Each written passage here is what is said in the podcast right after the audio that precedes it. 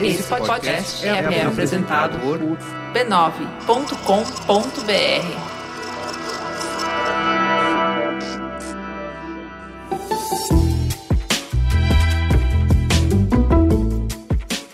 Mamileiros e mamiletes, bem-vindos ao nosso espaço de encontro para debater temas polêmicos com empatia e bom humor. Eu sou a Juva Lauer.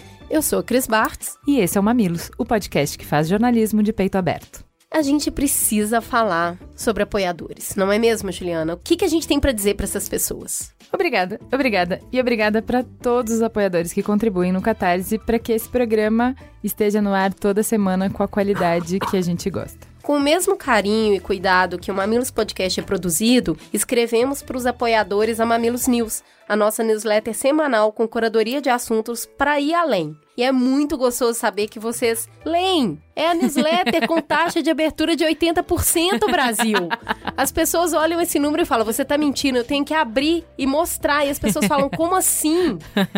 Mas olha, não é à toa. Olha o e-mail que a gente recebeu, conta aí. Eu comecei a ajudar o Mamilos por conta do podcast. Tinha uma sensação real de dever algo para vocês pelo bem que vocês me fazem todas as semanas com seus áudios maravilhosos. E tendo condições de ajeitar o cafezinho por mês no orçamento, eu fiz. Pensava assim: ah, newsletter eu já tenho várias, não é isso que eu tô procurando. Só que a cada semana que passa, vejo que vocês conseguiram. De novo. Agora, além de querer saber qual o tema eu vou aprofundar durante a semana nas horas de trânsito que gasto em São Paulo, sábado de manhã eu tenho que dedicar uns minutos para a leitura deliciosa da newsletter. O ponto alto dela dela para mim é que além das notícias que me impactaram na semana, sempre tem outras que trazem coisas realmente novas que escuto falar pela primeira vez, normalmente curadas de fontes internacionais. É muito rico. Continuem sempre a buscar essas notícias interessantes que fazem a gente pensar, mas que não estão nas capas dos portais brasileiros. Ah, também gosto das dicas de aplicativos, de ferramentas, etc. Já tenho uma pastinha para guardar newsletter e não descartar nunca mais. Só amor por vocês. Renata, muito obrigada por essa injeção de ânimo que a gente escreve isso com muito amor para todos os apoiadores. E você também pode receber esse carinho semanal na sua caixa de e-mail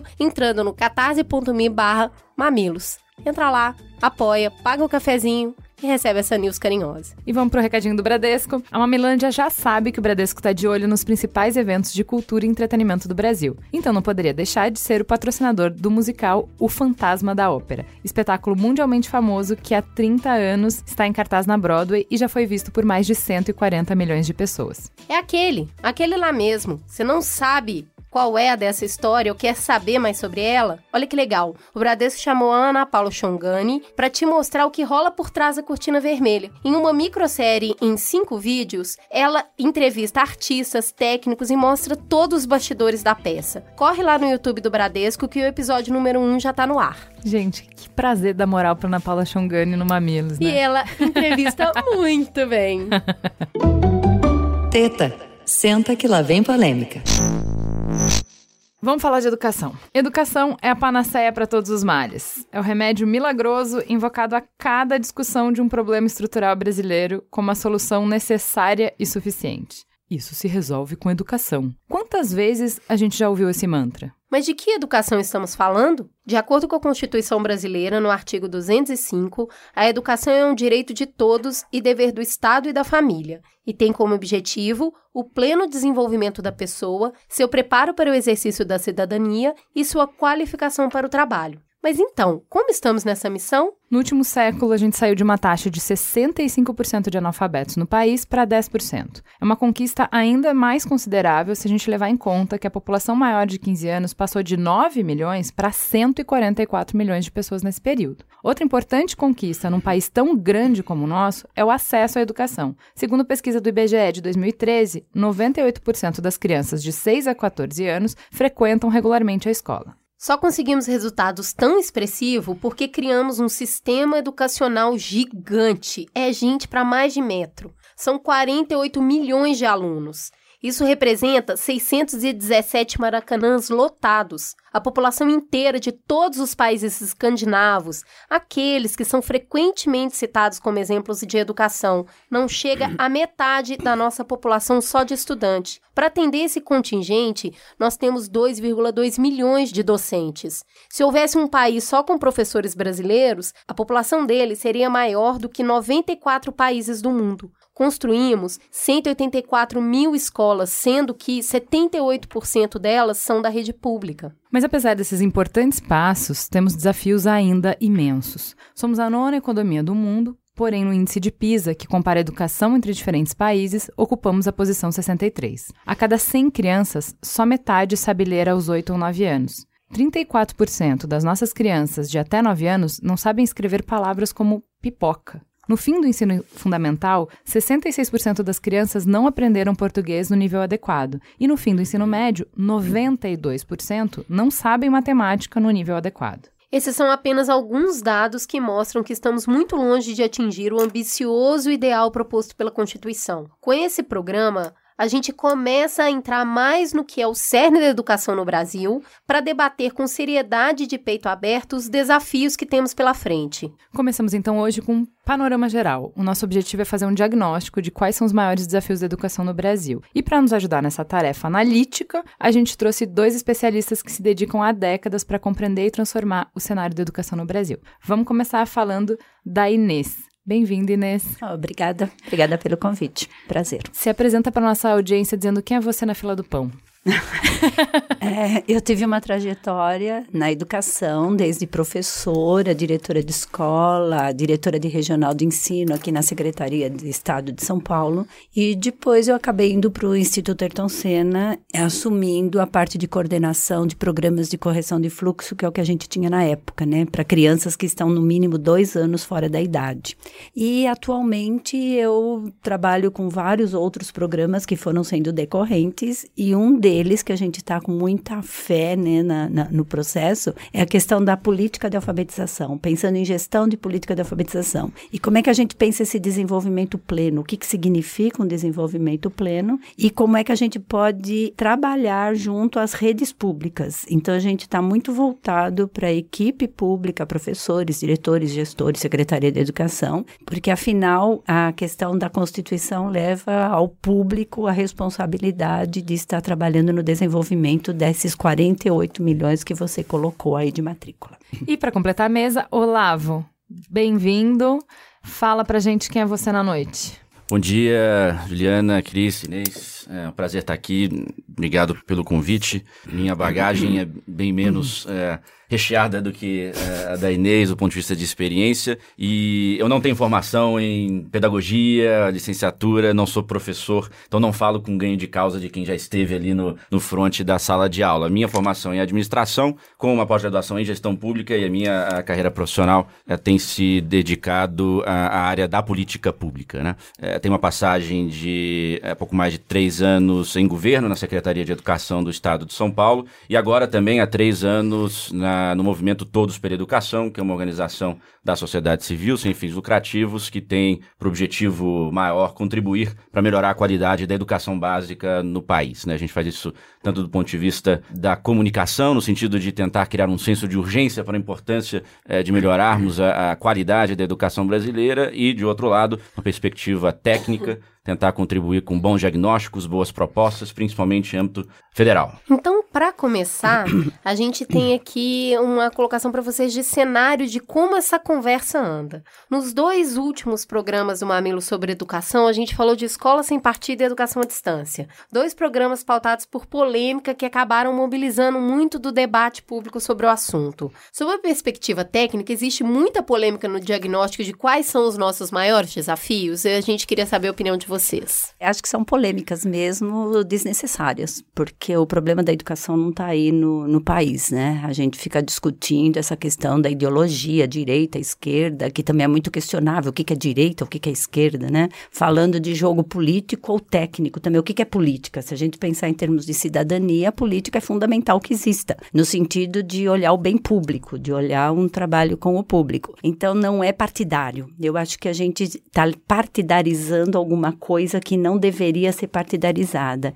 E educação é algo complexo, bem complexo, porque ele tem, ele é ideológico. Você quando desenvolve uma pessoa, uma criança, você forma um cidadão, você forma para uma sociedade que você deseja que exista. Então, acho que aí reside essa questão muito forte que a gente tem visto em governo, que o ministério mais polêmico que a gente tem tido, né, tem tido em outros também, mas educação tem sido privilegiado nesse ponto de polêmica. Então, acho que a gente está agora é numa discussão que acho que é importante, a sociedade está participando, eu acho que tem o lado positivo dessa discussão toda, é que é, é ajudar a sociedade a perceber qual é o foco realmente da educação, qual a importância da educação. E acho que a função, inclusive, do, do Mamilos está muito nesse sentido, de ir tirando aquilo que é supérfluo, aquilo que não é essencial, e vamos para aquilo que realmente interessa. Então, as discussões que você colocou, tipo escola sem partido, a gente está discutindo homeschooling, a gente está discutindo tirar a questão da ideologia, é algo assim importante, mas faz parte do ser humano ter posicionamentos. Então não dá para você ser ascético em educação. Educação é alguma coisa que requer que exista um posicionamento, mas que se equilibre entre o que é desenvolvimento humano, que está pela socioemocional, pelo conhecimento, pela relação entre as pessoas, e o que exatamente é, impacta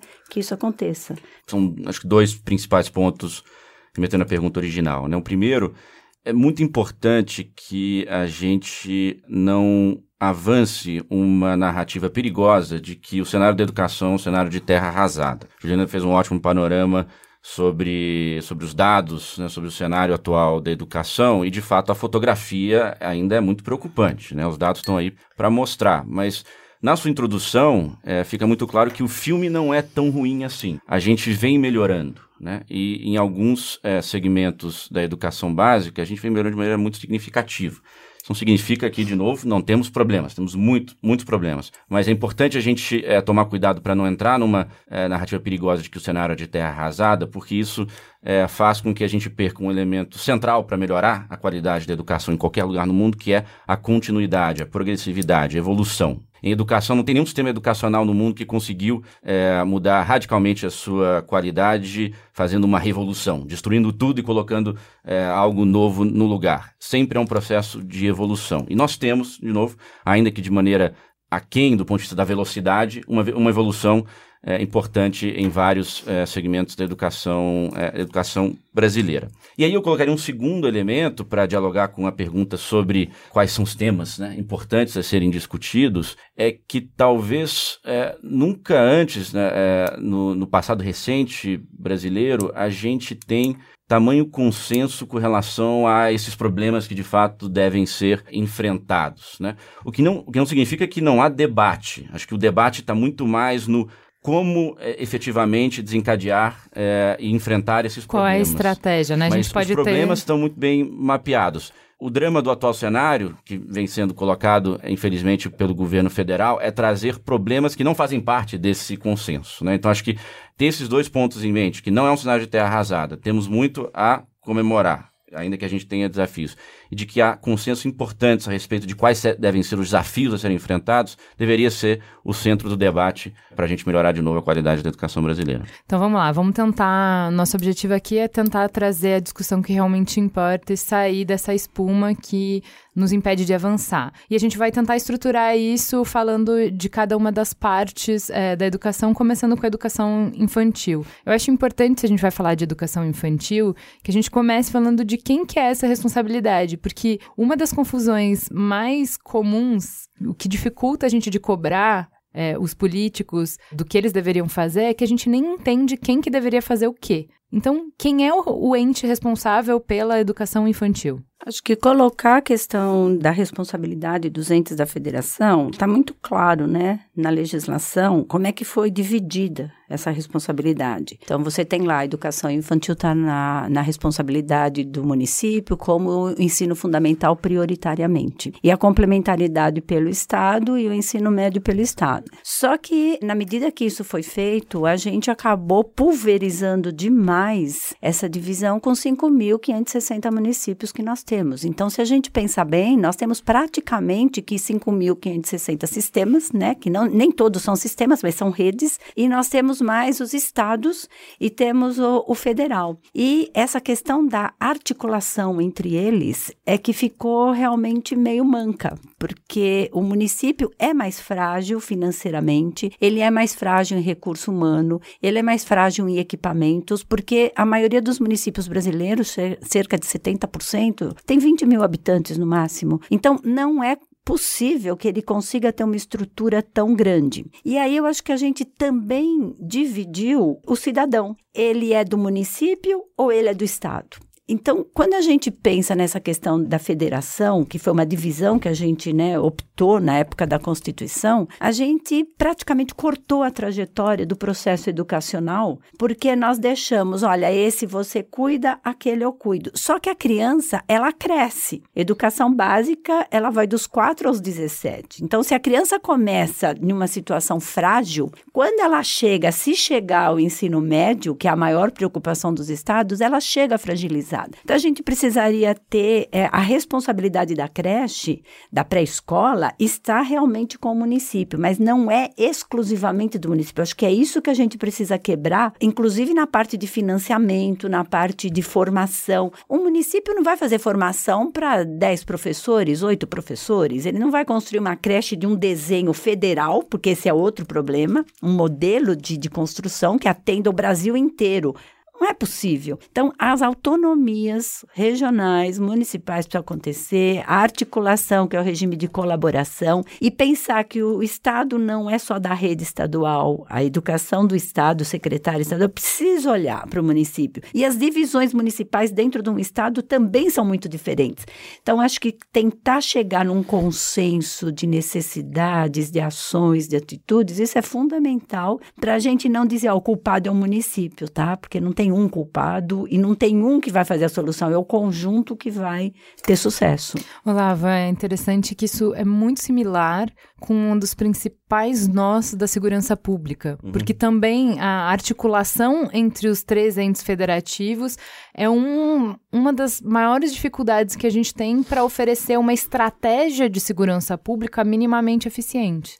É, acho que segurança pública e educação estão numa categoria e saúde está em outra. É, acho que há um, um, divisor de águas na Constituição Federal de 88 que estabeleceu essa organização federativa com é, uma autonomia bastante grande do ponto de vista da oferta de serviços é, para cada um dos entes, estados e União, estados e municípios. É, e na educação, é, isso de fato, como o ministro colocou, nunca foi bem resolvido do ponto de vista da articulação entre os entes, é, da responsabilização entre os entes e da, a, da das atribuições, ainda que de fato, como o ministro colocou, a Constituição estabelece em grandes linhas uh, a quem cabe o que, você tem uma série de bolas divididas uh, nessa oferta. Isso faz parte do conjunto aqui de desafios que a gente tem a enfrentar. Esse, inclusive, é um bom exemplo de um consenso no debate educacional amadurecido ao longo das últimas décadas, do ponto de vista de o que, deve ser discutido, que é o regime de colaboração em educação. Como é que a gente tenta construir na educação alguns chamam isso de Sistema Nacional de Educação, Sistema de Cooperação Federativa, que consiga articular a União, Estados e municípios em torno de um projeto comum voltado para a aprendizagem. Claro, tem um debate grande sobre como é que deve ser estruturado esse sistema, o que, que deve entrar, o que, que não deve entrar, como é que você não ingessa tanto a criação de algo de novo análogo ao que o SUS é, estabelece do ponto de vista de atribuições claras entre os diferentes entes, mas esse é o debate que importa. E aí voltamos ao ponto ori original aqui da nossa, da nossa conversa, do, do, do, princípio da conversa, de que esse não é um tema que o governo federal tem colocado né, no centro do debate. Esse é o maior problema. A gente não está debatendo aquilo que deveria ser debatido, perdendo tempo é, discutindo questões ou é, colocando energia em questões que são periféricas e que de fato não vão enfrentar os reais desafios.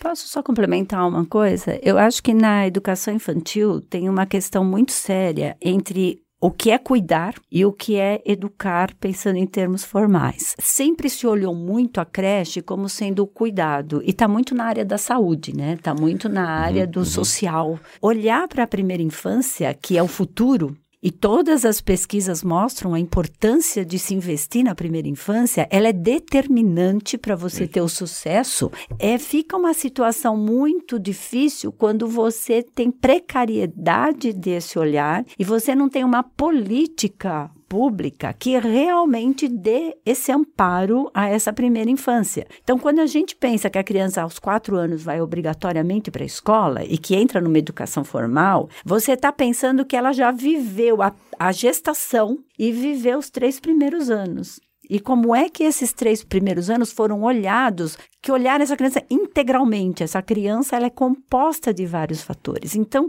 acho que além de pensar em educação, a educação também precisa ser pensada como uma questão intersetorial. Uhum. Não só uma articulação entre entes da federação, mas uma articulação entre as secretarias que estão ali, porque você precisa ter o cuidado de saúde, você precisa ter o cuidado de recursos da família, você precisa ter uma, uma creche ou uma pré-escola equipada para desenvolver integralmente essa criança, que é aí que acontece, né? Todo o desenvolvimento, as sinapses estão ali pegando fogo. Então, é uma coisa que a gente ainda não conseguiu pensar muito seriamente. Eu acho esse é um, um dos pontos muito fortes que precisaria ser enfrentado pela educação também.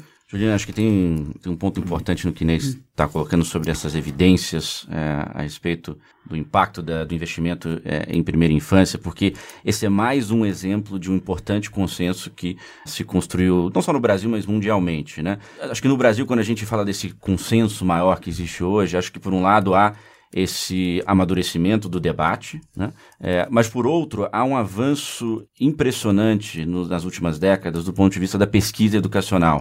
As evidências daquilo que funciona melhor e daquilo que não funciona. E no Brasil, diferentemente de 20 anos atrás, ou até mesmo de 10 anos atrás, nós temos hoje redes de ensino que mostram quais são as variáveis-chave para, de fato, mudar a qualidade da educação brasileira. Então, a gente tem muita evidência sobre aquilo que é, deve ser foco do, da discussão, foco do debate, e primeira infância é um exemplo claro sobre isso. De novo, focar naquilo que, de fato, importa, é, e que existem evidências para respaldar essa discussão, é elemento central de um debate honesto do ponto de vista intelectual e que, de novo, se a gente fugir disso, a gente vai continuar perdendo tempo naquilo que não é importante.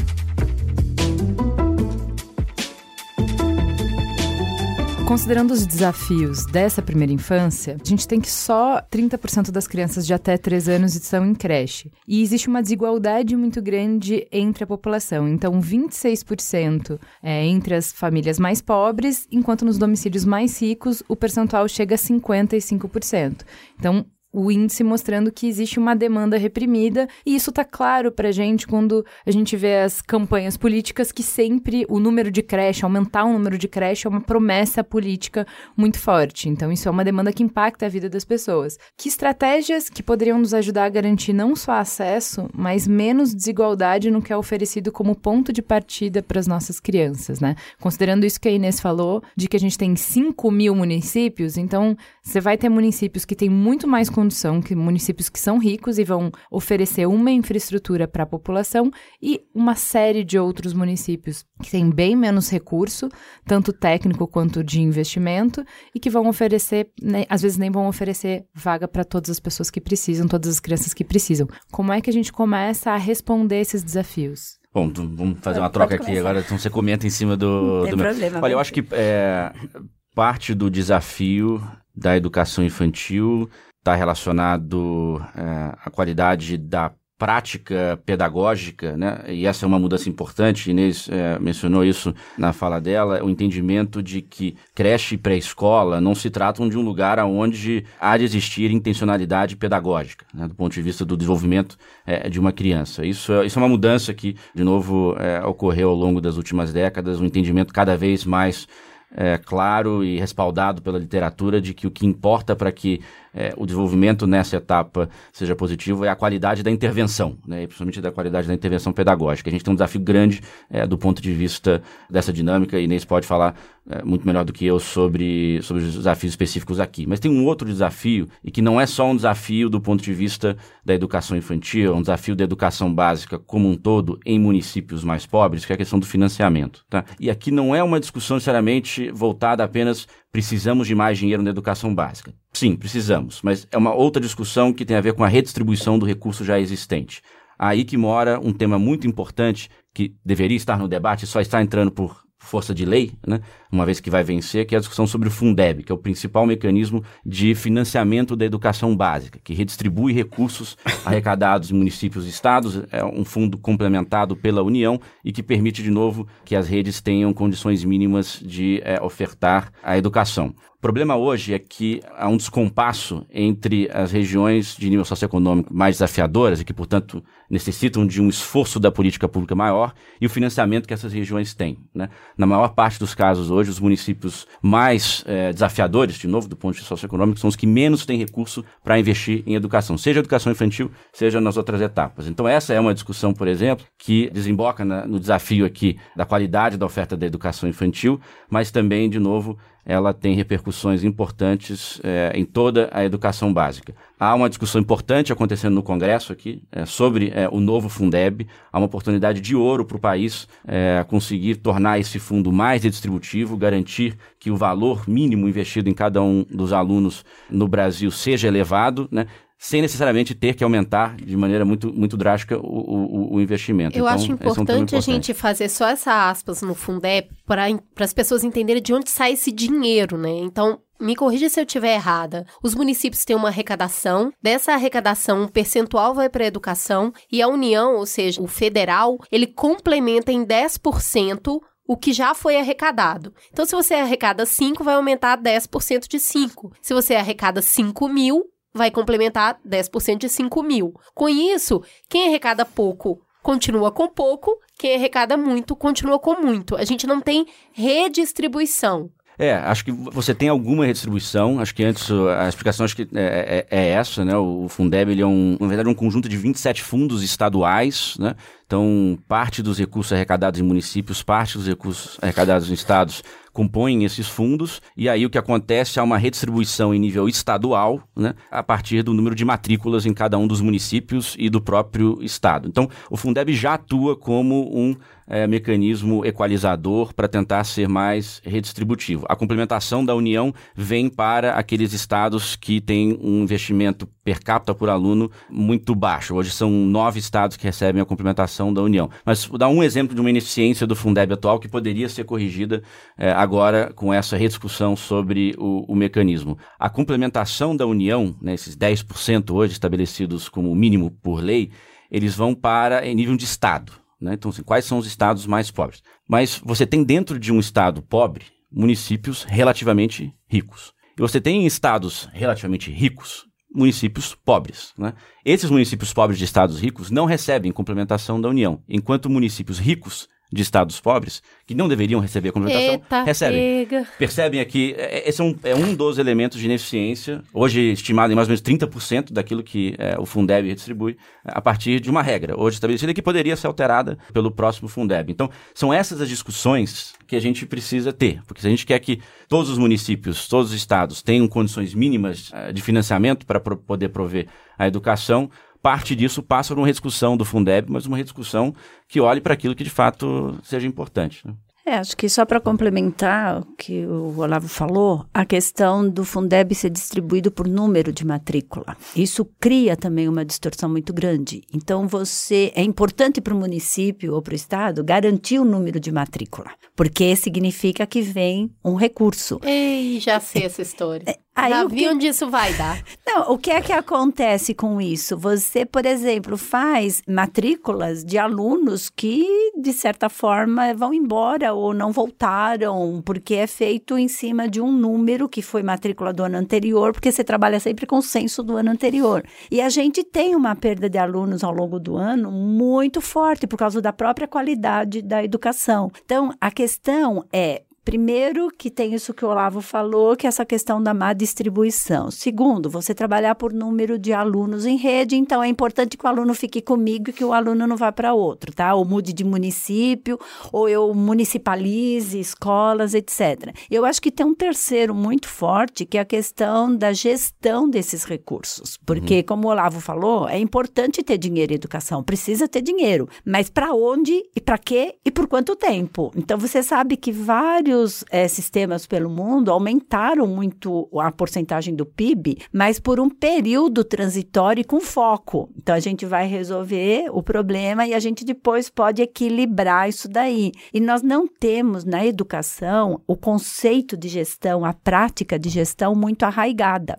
E não é colocar gestor de fora da educação para cuidar da educação, mas é transformar os educadores em gestores do processo de educação. Então, se você pensa que um professor é responsável por uma turma, por exemplo, ele faz a gestão do tempo, a gestão do conteúdo, do que ele ensina, do ensino e da aprendizagem. Se você pega um diretor de escola, ele é responsável pela gestão da sua rotina escolar. E ele precisa garantir que o professor está lá, que o aluno está lá, que tem recurso, que tem aula, que tem merenda, etc. E a gestão de uma política na secretaria. Então, não existe um único centro gestor. E essa formação de gestores, ela é muito falha. A gente tem diretor prestando conta que nunca prestou conta na vida, porque ele vem de uma experiência de professor simplesmente pedagógico. Que tipo de formação a gente está dando para ele? Então, acho que essa questão do financiamento é. tem outras questões junto, como você estava colocando, né, na pergunta, que a gente precisa assim debater. Mas voltando um pouco para a educação infantil, né, que você falou, acho que a gente precisa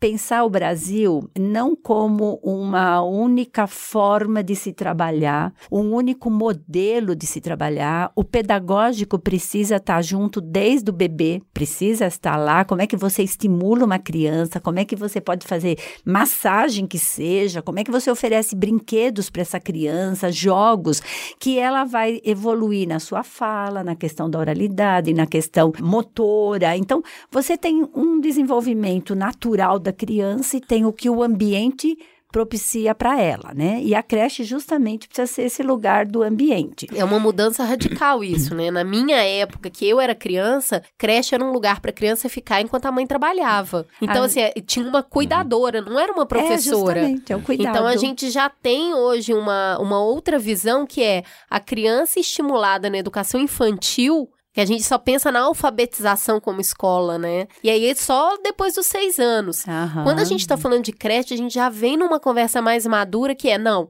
isso aqui já faz parte do processo de ensino e aprendizagem, quando eu coloco o pessoal qualificado para estímulos qualificados que vão melhorar essa educação infantil e receber um aluno no ensino básico já planificado, já preparado. Isso, porque você oferece uma leitura, por exemplo, você põe alguém lendo, alguém trabalhando com teatro, encenação com essa criança, você está desenvolvendo nela justamente o conhecimento da linguagem. Para a criança que vem de uma família que não tem esse hábito, que não tem uma formação né, de educação formal, essa criança precisa mais do que o outro. É aí que você discute a equidade e não a igualdade. Então você não pode pensar numa proposta que seja para o país inteiro. Essa proposta precisa ser discutida localmente para ver qual é melhor. Mas a gente tem algumas situações em que a mesma situação, por exemplo, que foi criada em saúde, né, pela doutora Zilda Arnes, de mandar as pessoas lá para pesar essa criança, acompanhar, você tem alguns lugares que mandam pessoas da secretaria formar as pessoas locais que, além de ser cuidadora, né, nesse sentido, ela consiga ter práticas, aprender práticas de desenvolvimento da criança. Então, a criança não vai à creche mas a creche pode ir até a criança. Então você tem algumas práticas que podem ser descobertas, são criativas e que atendem à necessidade da criança, porque creche não é obrigatória no nosso país, tá? E em nenhum país do mundo você vai obrigar a colocar na creche. Mas quem põe quem precisa da creche até para a mãe ir trabalhar, que é uma necessidade que principalmente as grandes cidades, né, elas trabalham com isso, você precisa oferecer uma qualidade ali. E a gente não tem essa qualidade em todos os lugares.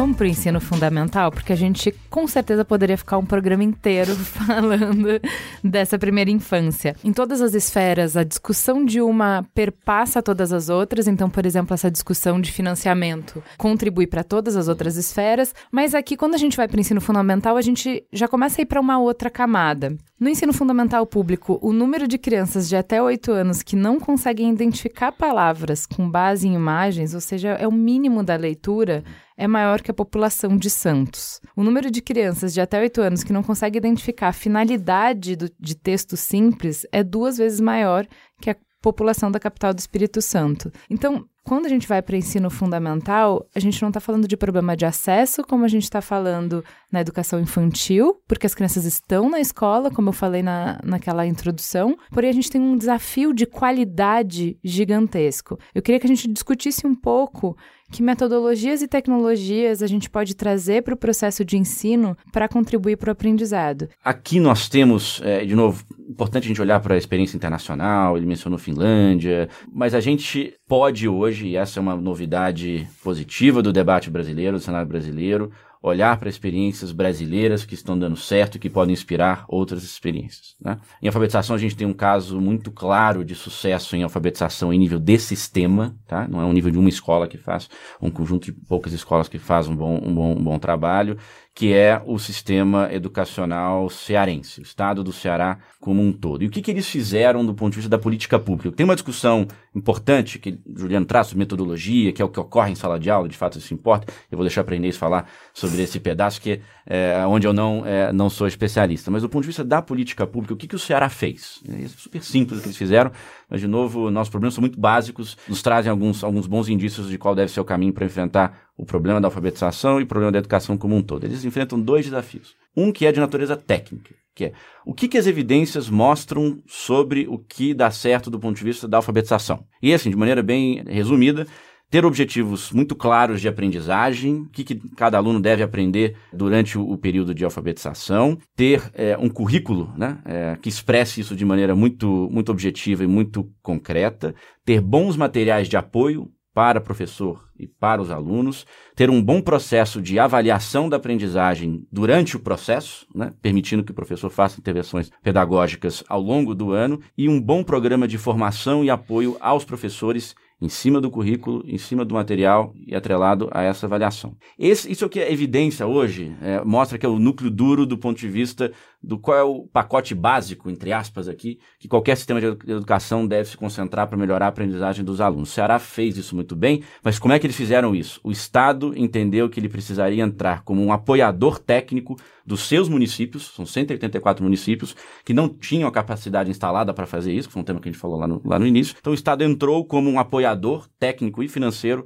para que todos os municípios conseguissem avançar esse pacote pedagógico básico. E aí tem um outro desafio que o Ceará enfrenta de maneira muito interessante, que é o desafio político que é como é que você garante prioridade política por parte de cada um dos prefeitos desses municípios para priorizar a educação no sentido de acompanhar, no sentido de botar um bom secretário de educação, montar um bom time, enfim, né, aquilo que de fato pode fazer a diferença do ponto de vista da execução e gestão, que foi o ponto que a Inês trouxe, da a, a política educacional. O Estado estabeleceu uma mudança, né, é uma lei estadual é, de distribuição do ICMS é, cearense, que a cota parte é, direcionada aos municípios, ela leva em consideração a evolução nos resultados de alfabetização dos municípios. Então, o que a lei fez? Né? É o seguinte, prefeito, se você conseguir melhorar e mostrar, né, por meio de avaliações, que o resultado de alfabetização dos seus alunos estão melhorando, você ganhará mais recursos para fazer o que você bem entende, quer fazer chafariz, quer fazer asfalto, não importa. Parte da distribuição do ICMS, do, do tributo, estará associado ao resultado de alfabetização.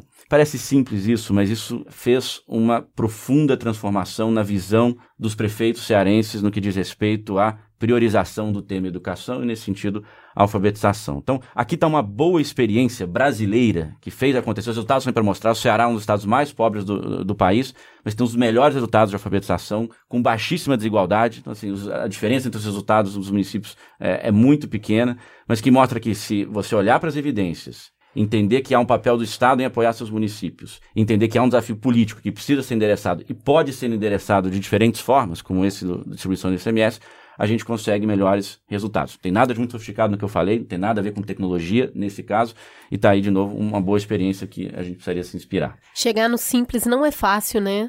Porque a gente fica tentando reinventar a roda e, na verdade, as soluções podem estar muito mais próximas e elas podem, inclusive, vir de dentro. Então, eu, eu acredito que eu li dessa experiência do Ceará teve muito ouvir os gestores, a sala de aula e todo mundo que estava envolvido no processo para chegar a uma solução que já estava ali. Na linha do que o Olavo trouxe, a gente precisa ressaltar que o Ceará, e mais especificamente Sobral, que foi onde nasceu isso daí, uhum.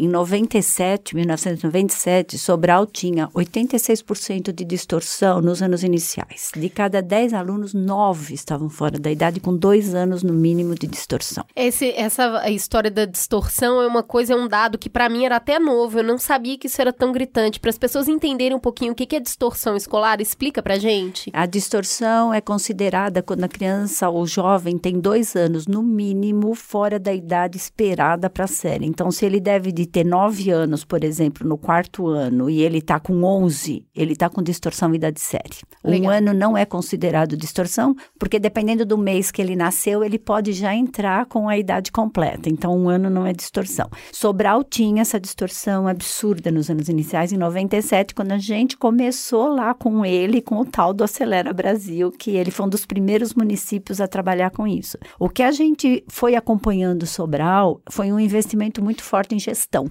em escolha de diretor de escola, em garantia de professores. E quando eles foram tomando consciência que o problema estava na não alfabetização, eles tomaram uma medida em forma de política para atender todos os alunos e todas as escolas para alfabetizar. Que aí a gente volta para a questão da alfabetização. Eles, inclusive, gravavam leitura de aluno para poder saber como que esse aluno estava caminhando na fluência. E não houve uma interrupção. Eu acho que isso é muito importante. Uhum. Foi uma política de perseverança, digamos assim, de persistência, independente de. É, Sobral tem uma peculiaridade muito forte em termos de política, né, de domínio político, mas independente disso, quem era secretário quem foi o prefeito atual, foi secretário de educação, eles foram para o Estado. E no Estado, eles levaram essa experiência de Sobral e deram continuidade a essa experiência. E hoje eles estão buscando o tal do desenvolvimento pleno, que é a questão do socioemocional, para agregar. Então, eu acho que é um caso realmente a ser estudado. Eles estão com nove de DEB. Quando o máximo que está se prevendo é 10 e ninguém imaginou que alguém fosse chegar a isso nos anos iniciais. Agora, pensando em alfabetização, que a criança está emendando a pré-escola com o ensino fundamental. Eu acho que aí mora um perigo que a gente precisava cuidar muito para garantir a questão da alfabetização. Não interromper, não ser um salto de uma criança de 5 para 6 anos. Então, quando o ensino fundamental foi ampliado para 9 e tirou a pré-escola dos 6 anos e virou o primeiro ano do ensino fundamental, se colocou uma responsabilidade para essa criança de estar alfabetizada aos 6 anos, quando ela tinha aos 7. Então, se você pensa a diferença de desenvolvimento de 5 para 6 anos, é uma coisa muito tênue, que não não justifica que você coloque um peso. Então a criança sai de uma, um layout de sala de pré-escola e geralmente entra numa do ensino fundamental com uma carteira atrás da outra. Então você tem uma mudança de tratamento, você tem uma mudança de espaço, você tem uma mudança de tempo e os jogos que são privilegiados, né, o lúdico privilegiado na pré-escola, ele não está tão privilegiado para criança de 6, 7 anos. Então, olhar o que é previsto hoje, a BNCC fala, por exemplo, na introdução dela que a gente precisa olhar outras linguagens, que a gente precisa olhar cultura, que a gente precisa olhar essa criança pelo socioemocional. Trabalhar com isso da pré-escola para o ensino fundamental é super importante para você ter essa criança engajada. Agora, a gente está vivenciando uma experiência lá no Instituto com alfabetização nesse período do ciclo que o Olavo falou, que geralmente as escolas, as redes trabalham dos 6, 7, 8 anos, né? O que é estar alfabetizado aos 6, o que é estar aos 7, o que é estar aos 8. Então, embora o Plano Nacional fale 8, a BNCC fala em 7 e o decreto atual fala em 6, você pensa, bom, tudo bem, estar alfabetizado aos 6 significa saber isto, isto, isto, 7 e 8. Então, não, elas não são incompatíveis. Tá? Não tem uma briga entre essas três propostas. É só uma clareza do que significa isso. E a gente está lançando um recurso de usar, por exemplo, é, o pensamento científico, a lógica científica, na alfabetização. Então, a gente trabalha com essa visão da, do pensamento científico com o experimento, e o professor usa o experimento para esse levantamento de hipótese, essa criatividade, como é que você leva para alfabetização? O meu filho foi alfabetizado assim, é completamente diferente do jeito que eu fui alfabetizada. É super difícil dos pais entenderem, uhum. porque a gente foge não do consegue, tradicional. É, a gente não consegue ajudar, acompanhar, porque a gente não entende essa lógica, porque a gente não aprendeu assim. Mas uma vez que tive a oportunidade do professor explicar por que que é assim, o que que eles estão fazendo, é fascinante esse jeito de Justamente de você, alfabetizar. Você consegue que essa criança, ela vai trabalhar em grupo, ela vai. A, a, criança é curiosa por natureza, a criança é criativa por natureza. Então, quando você trabalha com experimento, por que, que a luz acende, né? Por exemplo, por que, que o gelo derrete? Essa criança, ela começa a se manifestar na oralidade e ela começa a dominar termos e palavras que ela vai usar depois na, na leitura e na escrita. A gente está introduzindo a questão do expressão corporal, linguagem corporal. O corpo fala muito. Então, como é que você usa o corporal na alfabetização para o domínio da língua e para o domínio da matemática? Então, você tem linguagem matemática, linguagem científica, linguagem corporal e você tem a questão do socioemocional, que é um período em que a criança começa a conviver com os diferentes.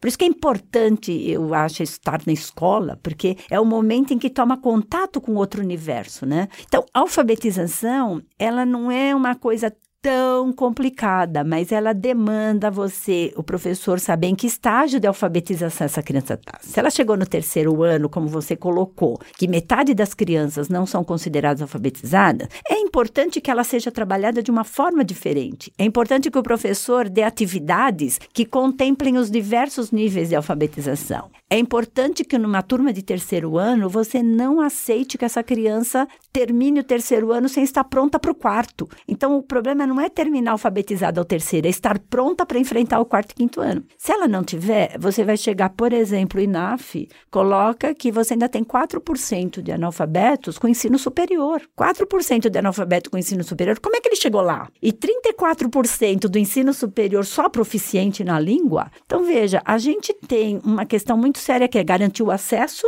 Você tem que garantir que essa criança tenha sucesso para ela permanecer na escola e concluir. Eu acho que a gente precisa olhar a educação, a alfabetização como um pro, ensino fundamental como um processo e a passagem entre os uhum. anos iniciais e os anos finais, que é outro drama, é, é. onde você mais perde aluno é no sexto ano, precisa que a gente consiga enxergar que a criança não muda porque ela mudou de ano. Ela continua no seu processo e a educação também é um processo.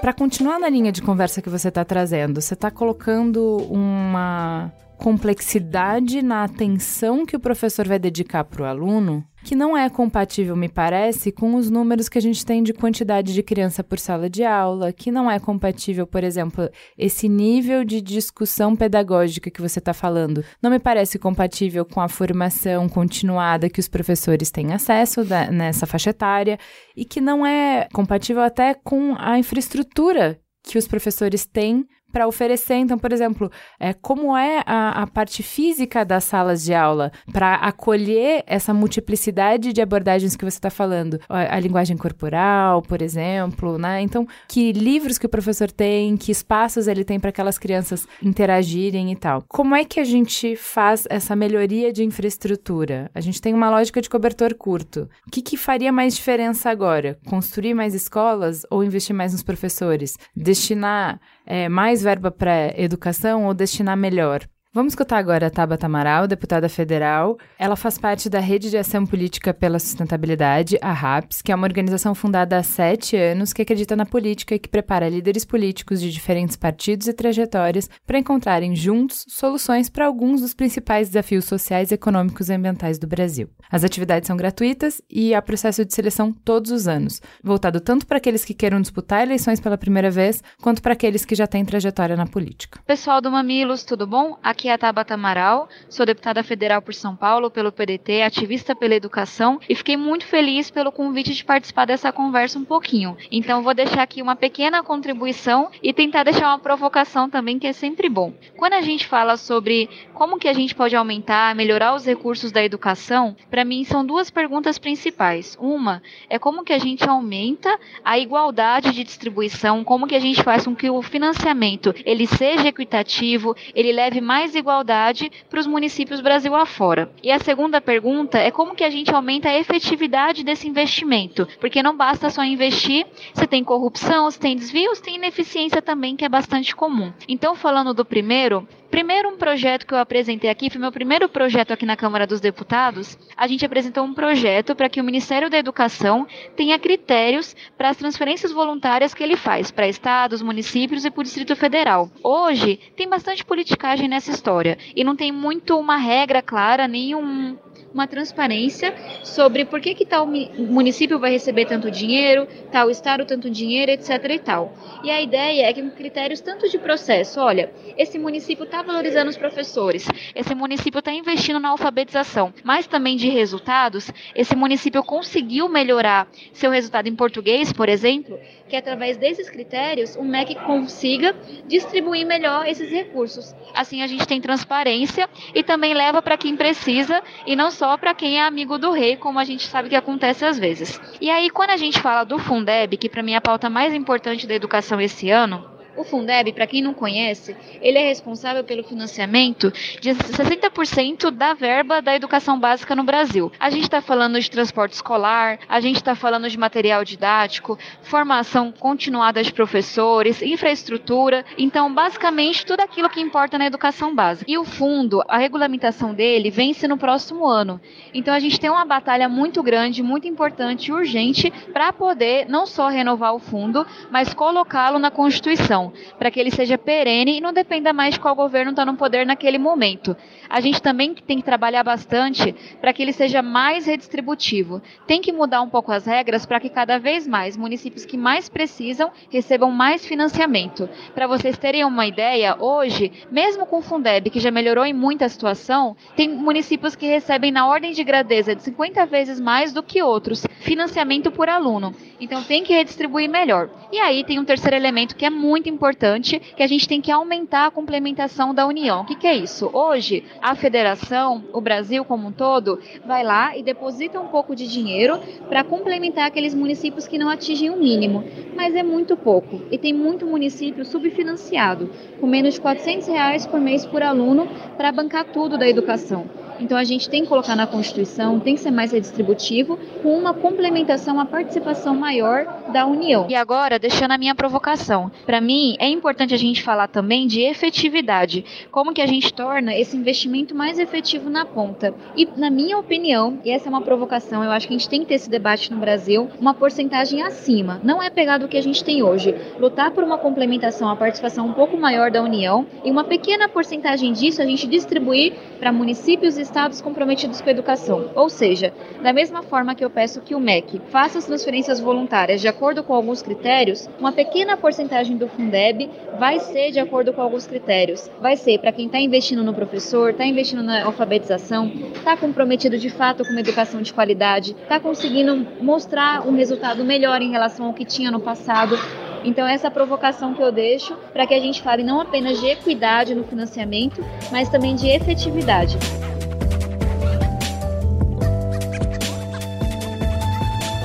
Não é uma questão de recurso, não, é uma questão de formação mesmo e das pessoas usarem o que elas têm, a criatividade. Acho que a gente não precisa, por exemplo, numa escola, se você muda o layout de uma sala, mesmo que a carteira não seja adequada, é possível você fazer, colocar num semicírculo as crianças, que elas se olhem, o professor olha e garantir um espaço para um canto de leitura, garantir um espaço para produzir Você está falando coisas, é que nem tudo é sobre entendeu? dinheiro. Não é questão financeira mesmo, tudo. Agora, o que você precisa é um espaço da escola. Você pode sair da sua sala de aula e fazer parte da aula fora da sala de aula. E isso pode ser um conjunto, duas, três professoras, duas, três turmas ao mesmo tempo. É uma questão de planejamento. Então, como a gente já, a gente já tem os HTPs chamados, né? Hora de Trabalho Pedagógico Coletivo, HTPC, isso é padrão. Pode mudar o nome, mas todas as escolas têm. Um terço da carga horária do professor é voltado para o planejamento. Então, já existe um momento onde deve de haver um planejamento. A maioria das redes tem um coordenador pedagógico. O coordenador pedagógico é alguém que deve estar ajudando nessa questão. Então,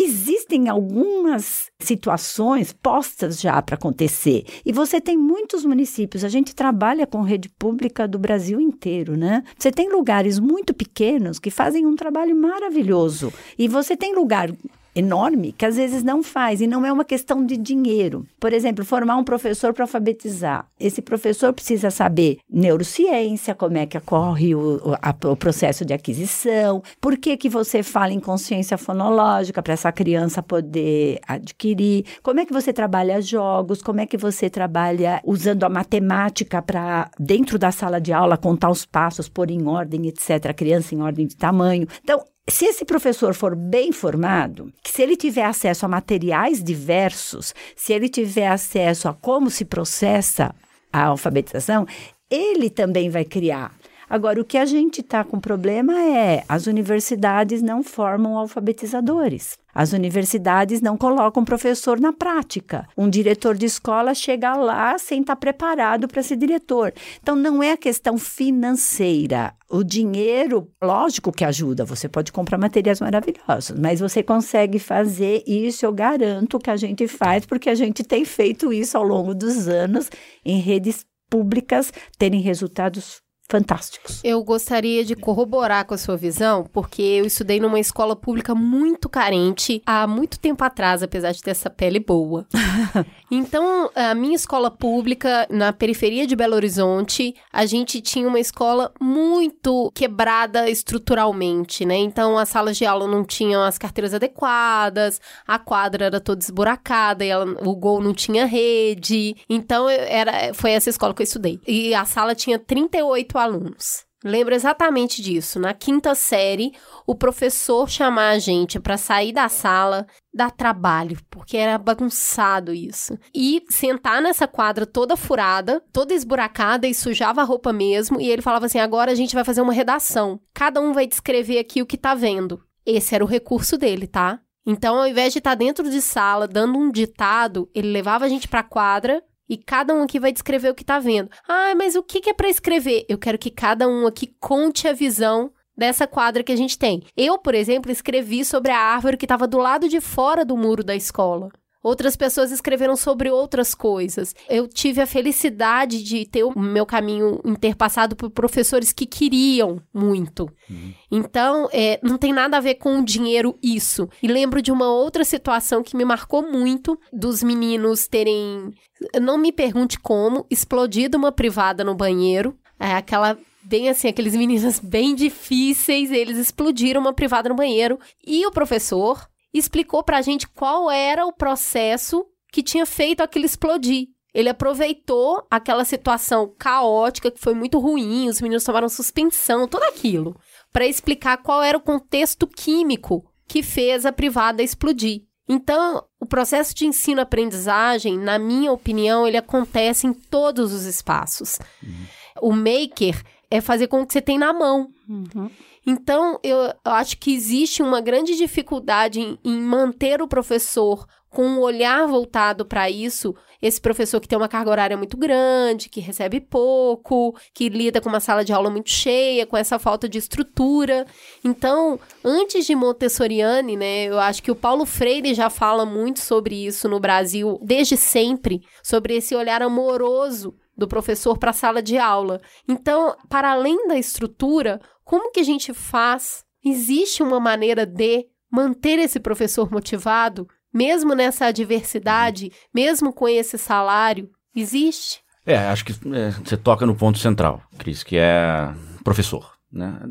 Em educação, você colocou bem no, no, início do programa aqui, que em educação, educação é complexa, são várias uh, as variáveis né, que impactam no resultado final, não tem solução mágica, não tem a famosa bala de prata que vai resolver, né, com um tiro só vai, vamos resolver a educação brasileira, mas se tem algo que a pesquisa aponta com muita clareza é que o elemento determinante no que diz respeito à qualidade da educação, da aprendizagem de um aluno é, é o professor a qualidade da prática pedagógica, né, que é um pouco que você estava trazendo é, do seu próprio exemplo. Mas para fazer isso em nível de sistema, que é a discussão que a gente tem que fazer no, no, Brasil, né? Porque bons exemplos existem. Todo mundo acho que vai lembrar, poxa, eu, eu tive um professor que me estimulava, contextualizava, é, tornava de fato o ensino algo atrativo. O desafio é fazer isso em escala, fazer isso de novo em nível de sistema. E aí passa por política pública, né?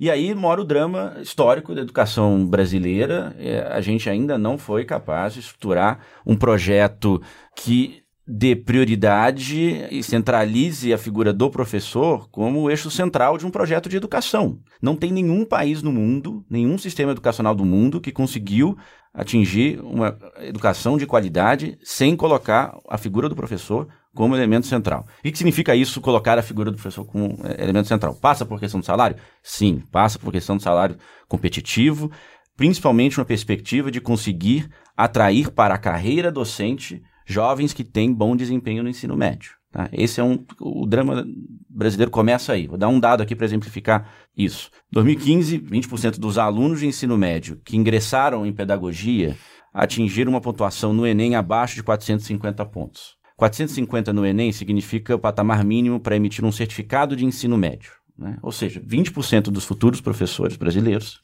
em 2015, sequer poderiam ter se formado no ensino médio. Se você pegar os países que, de novo, fazem educação de qualidade, poucas coisas que são comuns a todos, mas tem algumas coisas que, que são. Né? Uma delas é conseguir atrair os alunos com melhor desempenho no ensino médio para a carreira docente. Histórico no Brasil, a fala de que, poxa, pouquíssimos alunos com médio ou alto desempenho no ensino médio, de fato, querem ser professores. Começa aí o desafio da educação brasileira. Ele se é, aprofunda na, na medida em que a gente entra na formação inicial que a Inês colocou. A estrutura de formação inicial no país não prepara o professor para a prática pedagógica. Isso não, você não precisa ser professor para saber isso. Quem é professor sabe disso, mas é só observar é, os dados, as pesquisas, é só ouvir os professores dizendo: olha, eu não aprendi a ser professor na universidade. Eu aprendi a ser professor, eu moldei a minha prática pedagógica, construí minha prática pedagógica na prática. Né? É a diferença da licenciatura, que você aprende o técnico, e a pedagogia, que você aprende a ensinar. É, não, é isso? A, em parte, a boa licenciatura, a boa pedagogia, ela une esses dois elementos. Ela articula bem a teoria, que é fundamental, né? mas articula a teoria com a prática. Isso a Universidade Brasileira, de novo, Inês pode falar muito melhor do que eu sobre isso, não faz. E é isso que os países que, de novo, têm professores bem preparados e motivados fazem, que é eu preparar o professor antes, na formação tá? inicial. Eu me pergunto hoje quem quer ser professor. Pois é, começa aí, mas... Para ficar rico não é. Então, quem entra ali algum tipo de amor pela educação já tem. Com certeza. Porque é uma carreira muito difícil. Com certeza, Ela é pouco mas, atraente. Mas não né? dá pra gente ancorar, isso não podemos fazer, nenhum país faz isso, país que tem é, educação de qualidade, ancorar é, o futuro da educação e a qualidade do corpo docente apenas numa questão é, de heróica de amor pela profissão. Tem que tratar a profissão docente como uma profissão. Tem que profissionalizar esse processo. Significa ter políticas de atratividade, que sim, significa um salário, mas não só. Significa também boas condições de trabalho, boas carreiras que estimulam e orientam o professor para melhorar a sua prática pedagógica ao longo da carreira, boas estruturas de formação inicial e continuada, porque não há nada mais frustrante, imagino eu, nem pode falar aqui porque tem, fala com ganho de causa, você ter amor pela profissão, porque de fato as pesquisas mostram, a maior parte dos professores entra na profissão porque quer fazer diferença na vida de um aluno, isso é verdade, os professores falam isso. Não deve ter nada mais frustrante do que você ter isso como objetivo e missão pessoal e profissional e não ter o preparo, não ter as ferramentas para fazer isso todos os dias é, da prática pedagógica. Deve ser extremamente frustrante, tanto é que as pesquisas mostram isso. A principal frustração dos professores é não ter esse apoio, essa formação, condições de trabalho para fazer aquilo que, de novo, sua missão lhe traz. Então, se a gente não entender as políticas docentes, a figura do professor como elemento central de um projeto de educação, todo o resto acaba sendo secundário. Então, precisa estar no centro do debate. É importante você ter trazido esse ponto, Cris, porque a educação brasileira vai mudar quando a gente, de fato, conseguir transformar a carreira docente no país.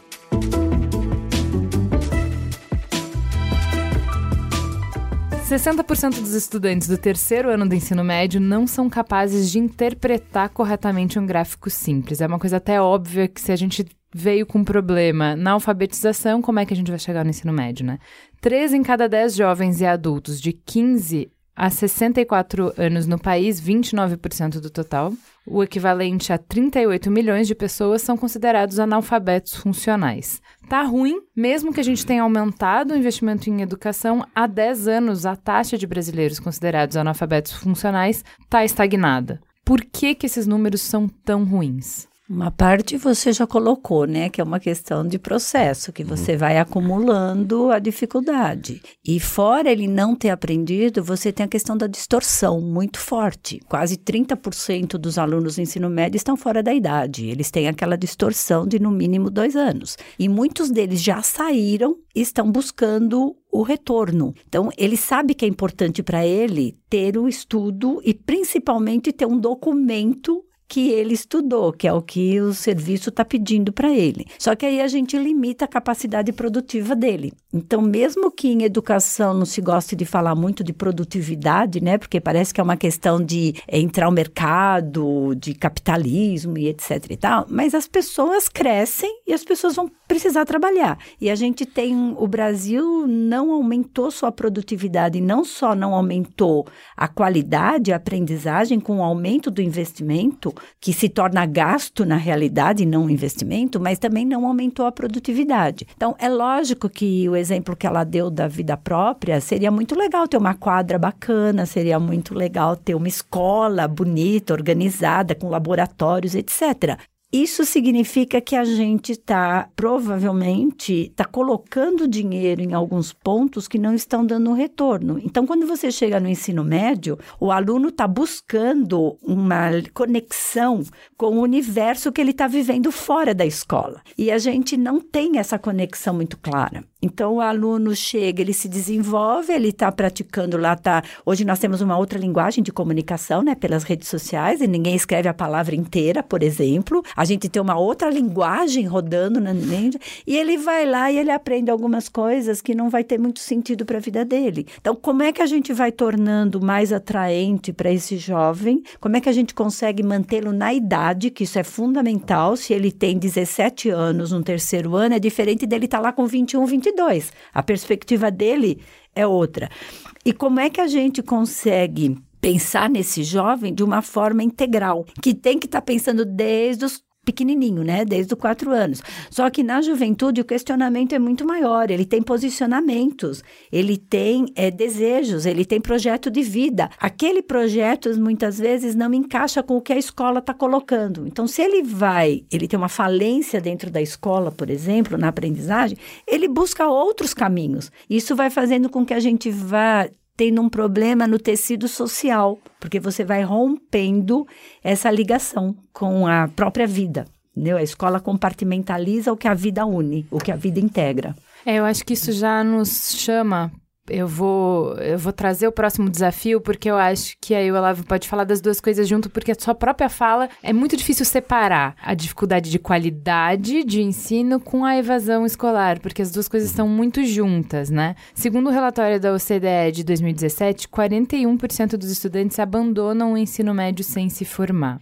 Isso é um mecanismo de reprodução de desigualdade. Por quê? Vamos entender como é que isso funciona. Os principais motivos de evasão são baixa renda familiar, pouca ou nenhuma escolarização dos responsáveis, domicílio localizado em áreas longínquas ou rurais, trabalho informal, discriminação por cor ou gênero. Ou seja, todos o que, que esses fatores têm em comum? A pobreza. A pobreza é um fator preponderante para evasão escolar.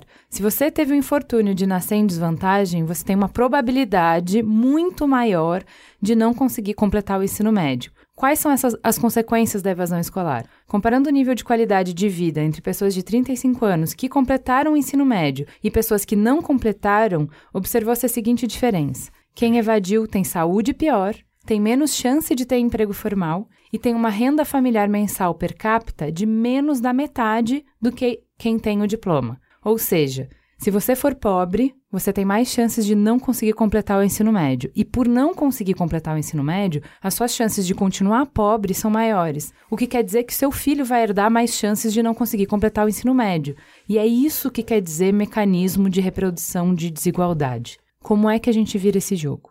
De fato, o, o, desafio do ensino médio, ele não é só uma questão de baixos índices de aprendizagem, como você bem colocou, Juliana, é, é, é um desafio ainda enorme de evasão, né? É, muitos alunos que ingressam né, no ensino fundamental sequer chegam no ensino médio daqueles que chegam, muitos evadem antes de, de concluir, dos que concluem, concluem é, em sua maioria com baixos índices de aprendizagem. Inês acho que posicionou bem, é, acho que são dois grandes grupos de desafio nesse ensino médio. Acho que o primeiro tem a ver com é, a herança que essa etapa recebe, né, do ponto de vista da aprendizagem que ocorre nas etapas anteriores. Então isso, do ponto de vista da, da, do acúmulo, né, é, é, é muito importante. Né, assim, as sérias lacunas que um aluno que ingressa no primeiro ano do ensino médio traz consigo e o ensino médio brasileiro não tem, de maneira geral, conseguido responder uh, a essa chegada né, dos alunos que, que ali chegam. E tem um segundo tem a ver com a estrutura do ensino médio brasileiro, que muitas pessoas dizem que é o ensino médio jabuticaba, que é uma brincadeira que assim, só tem no Brasil e não é bom. Né? Então tem algo,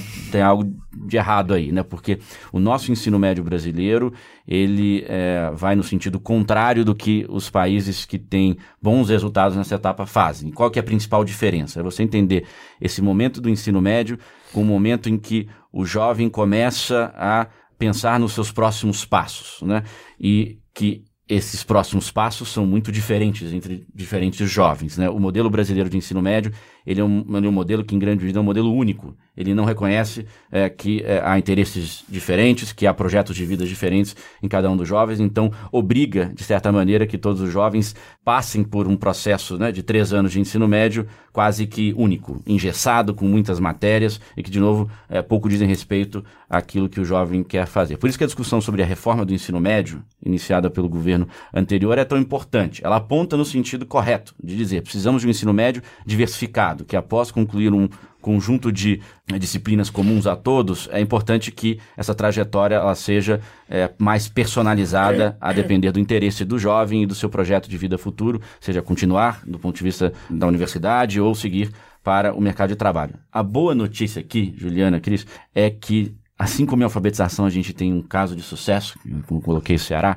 a gente tem um excelente caso de sucesso no Brasil que concretiza muito do que Inês falou é, que a gente precisa ter nesse ensino médio para enfrentar o desafio da evasão e da, do baixo índice de aprendizagem, que é o modelo pernambucano de ensino médio. Né? É um modelo que já agora vigora há mais de 10 anos, passou por diferentes gestões políticas, daí a importância da continuidade, né, mesmo com trocas é, políticas. E o que, que esse modelo de ensino médio pernambucano faz? É um modelo de ensino médio em tempo integral, mas em que o tempo integral ele vem a reboque de um novo modelo. Não é mais tempo do mesmo modelo. É um novo modelo pedagógico que, um, reconhece que eu preciso no primeiro ano de um amplo programa de reforço, mais do que reforço, de recuperação escolar. Se eu não fizer isso, eu não consigo dar continuidade nos estudos. Segundo, eu preciso fazer com que o jovem participe dessa etapa. É o famoso protagonismo juvenil, que é muito falado, mas pouco é, aplicado. O modelo de escola pernambucano traz isso para o centro do, do, currículo. Traz a questão do projeto de vida. O aluno entra na escola, nos primeiros, as primeiras semanas de, é, de estudo, a escola o provoca. Qual que é o seu projeto de vida?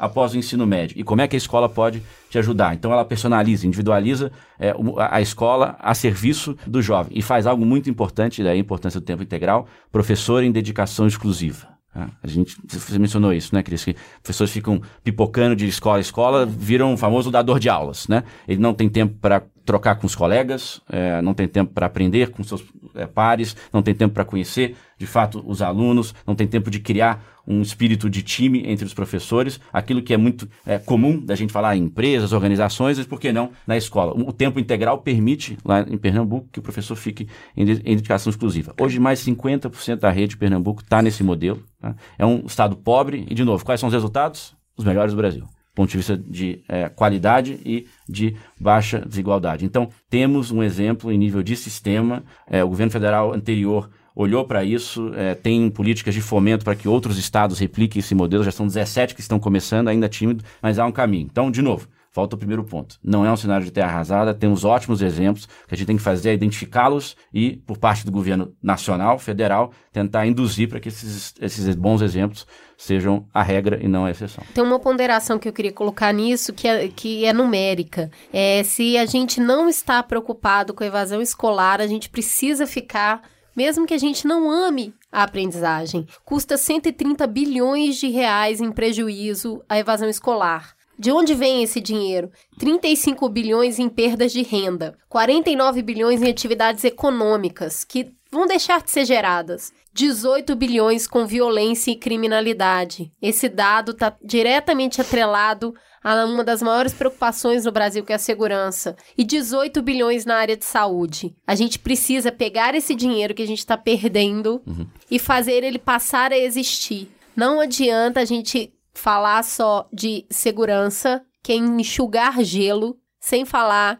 de educação. Então, olha, a gente estaria economizando 18 bilhões com criminalidade e violência se a gente diminuir a evasão escolar. Fica com esse dado. O segundo dado é: o Brasil precisa aprender com o Nordeste. De novo, a gente está aqui falando disso. São Paulo precisa aprender com o Nordeste. A gente sempre olha para fora e vai fazer benchmark olhando as soluções de educação nos outros lugares do mundo. Porque a gente tem uma, uma coisa muito de vira-lata, que o que a gente faz aqui não é bom. E a gente tem, dentro da nossa própria realidade, ótimos exemplos de como fazer e a gente precisa replicar. Então, mais do que olhar os países escandinavos, Pernambuco e Ceará tá aqui do lado, né? Mais fácil, eu acho. E eu acho também, assim, importante que nada do que a gente falou, o programa inteiro, a gente falou de várias coisas e são complexas, né? É, falar de estruturação do financiamento, falar de gestão, falar de plano de formação e de carreira de professor, falar de metodologia para a gente manter o jovem interessado e aprendendo melhor, metodologia de Como... alfabetização. São várias camadas, depende de não só do professor, não só do gestor público, não só da família, a gente precisa do engajamento da sociedade inteira. Então, nada do que vocês falaram aqui é simples, porém, nada do que foi falado nesse programa inteiro é polêmico. Nada disso é um debate ideológico uhum. que vai nos deixar inflamado. Exatamente como o Olavo falou no início da conversa, a gente tem muitos pontos que já são consenso. E eu acho que volta para o nosso programa de segurança pública, que é, se a gente, a gente tem problemas muito profundos, é uma dor que está nos impedindo quase de, de, cumprir nossas funções básicas. A educação dói na gente. Então, por que, que a gente não faz o que é consenso já? Vamos começar pelo que é consenso, depois a gente passa para essas discussões que, como a Inês mesmo falou, Ok, é digno que se tenham grandes debates ideológicos na educação. Isso é verdade. Isso sempre vai existir. Não é querer dizer que não existe ideologia e que esse debate ideológico não é importante. Claro que ele é. Mas por agora, nesse momento, tem muito que a gente pode fazer que é pragmático. Uhum. Né? Todo mundo concorda. Não tem discordância nisso. Bora trabalhar, né, gente? Eu, eu acho que é isso, sabe? Vamos, vamos fazer, bora fazendo. Bora não. fazendo que temos muito para fazer. E eu saio desse programa com uma sensação. Eu não sei se falta dinheiro, tá? Eu saio com essa provocação aqui. Eu não sei se falta dinheiro, porque primeiro eu preciso entender onde eu tô gastando, como eu tô gastando, e a partir do momento que eu usar bem o que eu tenho, aí eu posso entender se eu preciso de mais ou não. Hoje, do jeito que a gente tá, com 5,7 do PIB investido em educação e a gente tem uma recomendação internacional que seja 6, 7% do PIB, acho que a gente precisa olhar para o dinheiro que a gente tem entender como que a gente está gastando, trabalhar na formação desse gestor desse dinheiro para ele ser melhor trabalhado. Aí a gente tem maturidade para falar, ó, tá vendo? Gastamos tudo direitinho e ainda assim tá faltando. Ah, então legal, eu vou pegar e colocar. Como a gente estava falando aqui, se 30% dos recursos são gastos de maneira ineficiente, se eu aumento os recursos, eu tenho ainda 30% gasto de maneira ineficiente. Então, acho que tem que estancar ali uma hemorragia, que é o gasto incorreto, para então a gente entender onde que a gente precisa realmente colocar mais dinheiro. É, Cris, só para complementar o que você está falando, se você pensa que você tem, você começa a educação básica com 14 milhões ali no ensino fundamental e você tem 8 no ensino médio estagnado, você tem uma pirâmide e você não tem um cilindro, digamos assim. Você vai perdendo esses alunos. Se você computar que o aluno leva dois, três anos para fazer um, você aumenta nesse cálculo que você está fazendo pelo simples Fundeb tá? Quanto que você colocou para não ter o resultado. Isso. Então, se você chegar com 90% dos alunos não tendo dominado no ensino médio, você multiplica os anos que esse aluno ficou na escola para ele chegar lá. Chegou, mas ele chegou sem saber. E que você pode, trabalhando o individual, desse aluno tendo essas metodologias, né, colaborativas, ativas, ou que você olhe aluno por aluno, né, onde você coloca o aluno como protagonista também da sua aprendizagem, você consegue romper essa questão do transgeracional, que é o que a gente está falando. Se ele nasce numa determinada família, ele está praticamente destinado a permanecer da mesma forma. E a gente sabe que, pelo próprio estudo do INAF, né, com adultos dos 15 aos 64 anos, o aluno que é determinado, que é resiliente, ele rompe essa barreira. Então, se dentro da escola você traz esse aluno como gestor do seu processo, da sua vida, que ele tem um projeto e ele se dedique para aquele projeto, ele consegue romper a história da família. Então, não adianta só ele saber ler, escrever, fazer cálculos, ele precisa também desenvolver algumas competências que são as tais socioemocionais para ele poder também estar tá estruturado para enfrentar a vida. Aí você consegue romper isso. Então, se se o pai ou a mãe é analfabeto, ele tem uma grande chance de continuar essa situação. Mas se se investir também nessa proximidade entre família e escola, investir nessa parte do socioemocional, ele pode ao longo da vida superar essa situação. E acho que a gente está assim, nós não temos um, engenheiros no número suficiente, nós não temos matemáticos no número suficiente, que são disciplinas que trabalham muito pela questão da, da tecnologia. Por que, que a gente não tem? Porque culturalmente se fala que isso é difícil, que não é para todos. Gente, se a escola trabalhar bem isso, a gente consegue mudar também a trajetória. A luz que acende aqui para mim é que não sei, felizmente ou infelizmente, a gente é pobre e corrupto, mas eu tô achando que a gente ainda é mais ineficiente. Então eu saio pensando que se a gente trabalha a eficiência, inclusive são bons passos para ser menos corrupto e trabalhar mais o dinheiro, né? Ter mais uhum. dinheiro. E ser menos pobre. Né? E ser menos, pobre. mais equidade, né? A gente tem que ficar por aqui. A gente ainda tinha na pauta é, uma conversa sobre ensino superior, que vai ficar para os próximos capítulos. A nossa ideia é, nos próximos programas, começar a pegar cada um é, desses desafios e ter conversas mais profundas sobre cada um deles. A gente levantou aqui muitos aspectos que precisam ser melhor trabalhados. É, muito obrigada por vocês terem aceitado o nosso convite. A gente ia ter um gestor público aqui na mesa também que teve uma dificuldade na última hora e não conseguiu participar, uma pessoa que realmente ia é, acrescentar bastante o debate, mas acho que a gente conseguiu iniciar essa discussão com muita qualidade. É muito importante deixar claro porque a gente não tem um professor aqui hoje, né? A ideia desse programa é justamente a gente entender onde estão os gargalos de gestão, de dinheiro e de formação para que a gente saiba o que cobrar dos gestores públicos. A percepção que a gente tem hoje é que, como a gente só conheceu uma lista de desejos e não um planejamento, se fosse para ter um planejamento, o que ele deveria ter? Porque hoje está difícil até saber o que cobrar, por onde começar. E a gente não pode fazer isso com o professor a cobrança não tem que ir para cima dele. Então a gente entende que nesse primeiro momento que a gente está traçando um cenário da educação e para onde os planejamentos nessa área deveriam ir, a gente precisa conversar com quem realmente pode ir lá e efetivar mudanças no plano político da educação. Vamos então para o farol aceso? Farol aceso. Vamos pro farol aceso? Inês, o que, que você indica pra gente? Eu não vou indicar nada de educação diretamente, não, porque a gente falou muito em educação, nenhum livro técnico, nada. Eu acho que o professor precisa abrir muito, o educador abrir muito a parte cultural, se envolver. E eu venho da área de história, né? Então eu adorei, eu gosto muito de um autor chamado Ken Follett. Amo. Ele tem uma equipe enorme de pesquisadores e ele cruza muito bem história com é, a parte do romance. Os Pilares da Terra eu recomendaria. Ele tem uma série depois em sequência. Eu acho que vale a pena ler para a gente ter uma visão da evolução do mercado, da burguesia, das discussões de poder.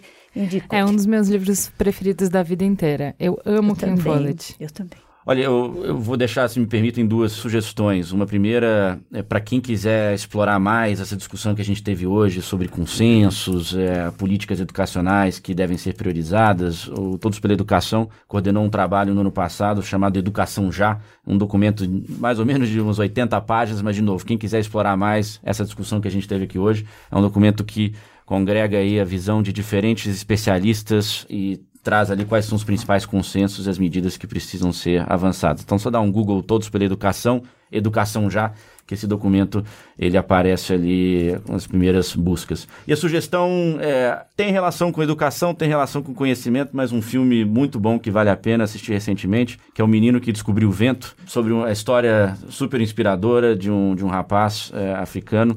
Tem a ver com energia eólica, mas de novo tem a ver com educação, tem a ver com a importância do conhecimento, é, mas a importância do conhecimento para a gente poder é, não só mudar a vida de cada um dos indivíduos, né? não só a importância do conhecimento do ponto de vista individual e pessoal, mas como ferramenta para o desenvolvimento de, de, uma sociedade. Né? Acho que o filme ilustra muito bem isso, a partir de uma experiência muito inspiradora e emocionante de um rapaz africano. Então, essa, essa é a dica. E você, Cris? Eu vou indicar um livro de poesia chamado Pedagogia do Oprimido, do Paulo Freire, porque para mim é mais ou menos isso que ele faz. Eu fiz pedagogia, né? Eu fiz uma pós-graduação em pedagogia, em docência no ensino superior, e me apaixonei por Paulo Freire nessa oportunidade. Até hoje estamos juntos. Ele está sempre presente nas minhas falas, porque eu realmente admiro muito. E nesse livro ele fala sobre a pedagogia como uma ferramenta de relacionamento entre professores, alunos e sociedade. E eu levo isso para a vida. Eu acho que não é um livro sobre educação, é um livro sobre relacionamento. Então vale muito a pena. E eu, inspirada aqui no, no Olavo, eu acabei lembrando de um filme muito lindo que eu assisti na Netflix também. O nome dele é O Aluno. É sobre um keniano. A gente está falando de distorção, né? É um keniano de 84 anos que resolveu que ele queria aprender a ler e escrever. E ele foi para a escola primária sentar com os alunos de 5, 6, 7 anos. É baseado numa história real. Esse keniano chamado Muraj, ele tá no Guinness Book como a pessoa mais velha do mundo a ser alfabetizado na educação primária. E é uma história muito bonita sobre o amor sobre o aprender. E a gente está falando aqui muito de formação e de economia, e é óbvio, todo mundo tem que trabalhar e pagar os boletos, e quem estuda tem melhores oportunidades no mercado de trabalho, mas eu acredito muito no estudo sobre o amor da aprendizagem estudar e ir para a escola pelo amor de aprender. E esse amor te leva para novos lugares que, consequentemente, se transforma em carreira, se transforma em, em dinheiro, mas o amor pelo aprender, ele presente no ser humano, é o que abre a nossa porta do conhecimento, da mudança social e de uma vida mais amorosa em sociedade. Esse filme, O Aluno, tá na Netflix, assistam, é um filme para sair com o coração bem quentinho. E você, Ju? A minha dica é um curso, uma consultoria de imagem pra gente usar a beleza não como uma obrigação, mas como uma coisa a nosso favor. E eu tô indicando porque eu já fiz. Adivinha quem fez também? eu. Vocês conhecem a Fê Guedes do Beleza para Quem, o Mamilos que a gente fez justamente para questionar isso. A Fê foi a pessoa que me ajudou a ter ferramenta se hoje você está vendo essa cara maquiada, eu aprendi com Feguedes. A não ver é, a maquiagem como uma obrigação e não ver isso como uma coisa muito difícil e muito chata. Obrigatória. É, então era, era, assim, ela me ajudou a ter uma ferramenta que fosse prática e que não fosse uma máscara, mas que me revelasse. Eu acho que isso foi super importante para mim, por isso que eu tô trazendo para vocês, porque eu acho que o jeito que a gente se apresenta para o mundo pode nos deixar mais seguras, mais pronta para enfrentar o desafio. Eu me sinto melhor, a gente falou muito nesse programa Beleza para Quem sobre isso, né? Sobre quanto a mesma ferramenta pode te oprimir ou pode te dar asas. No É, meu caso do curso, a Fê, ela me explicou e me orientou na minha alegria que eu sempre tive de pintar a cara. E fazer disso uma ferramenta com diversão, mas também com consciência. Então foi super, super válido. O curso, então, que ela tá oferecendo agora tem 12 aulas, eu, no caso, fiz só uma.